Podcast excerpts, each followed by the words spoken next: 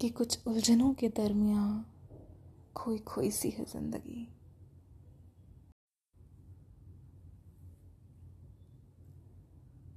मैंने तारों से इतनी मोहब्बत की है कि अब काली स्याह रातों से खौफ नहीं आता।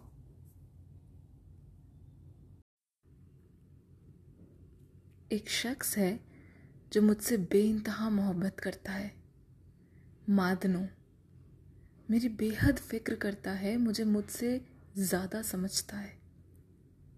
मुझसे इश्क करना उसका जुनून है, मेरी मुस्कुराहटें उसका सुकून है।